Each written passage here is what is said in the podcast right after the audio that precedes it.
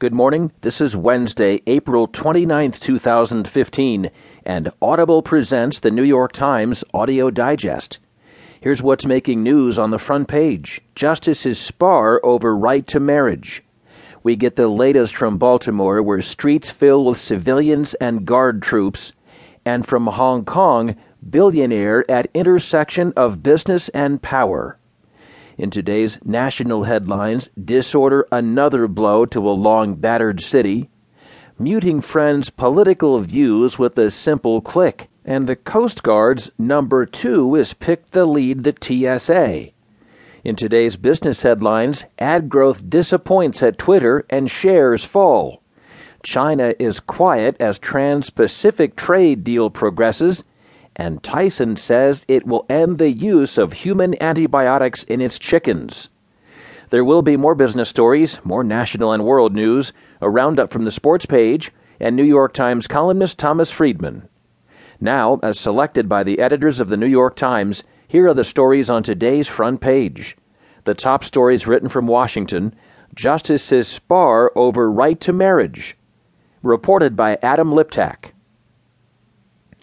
The Supreme Court on Tuesday was deeply divided over one of the great civil rights issues of the age same sex marriage. But Justice Anthony Kennedy, whose vote is probably crucial, gave gay rights advocates reasons for optimism based on the tone and substance of his questions. In arguments over whether the Constitution guarantees same sex couples the right to marry, Kennedy sent conflicting signals. At some points, he seemed wary of moving too fast and torn about what to do. But his demeanor was more emotional and emphatic when he made the case that same sex couples should be permitted to marry. The other justices clashed over what they saw as the right answer in the case and over how to reach it. The questioning illuminated their conflicting views on history, tradition, biology, constitutional interpretation, the democratic process, and the role of the courts in prodding social change. That left the courtroom focused on Kennedy. He said he was concerned about changing a conception of marriage that has persisted for thousands of years. This definition has been with us for millennia, and it's very difficult for the court to say, oh, well, we know better, he said. Later, though, he expressed qualms about excluding gay couples from marriage. Same sex couples say, of course, we understand the nobility and the sacredness of the marriage.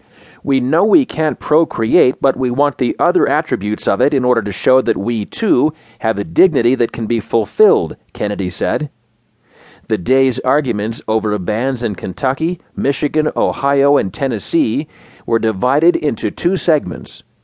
At the start of the first, about whether states must allow same sex marriage, Mary Bonauto, representing more than a dozen gay and lesbian couples, urged the justices to remove the stain of unworthiness that marriage bans produce. She was met with a barrage of skeptical questions from the court's more conservative justices, but there were several queries from Kennedy that caused leaders of the gay rights movement in the courtroom to squirm. He asked whether there has not been really time for the federal system to engage in this debate. Justice Antonin Scalia echoed Kennedy's language in emphasizing how new same sex marriage is.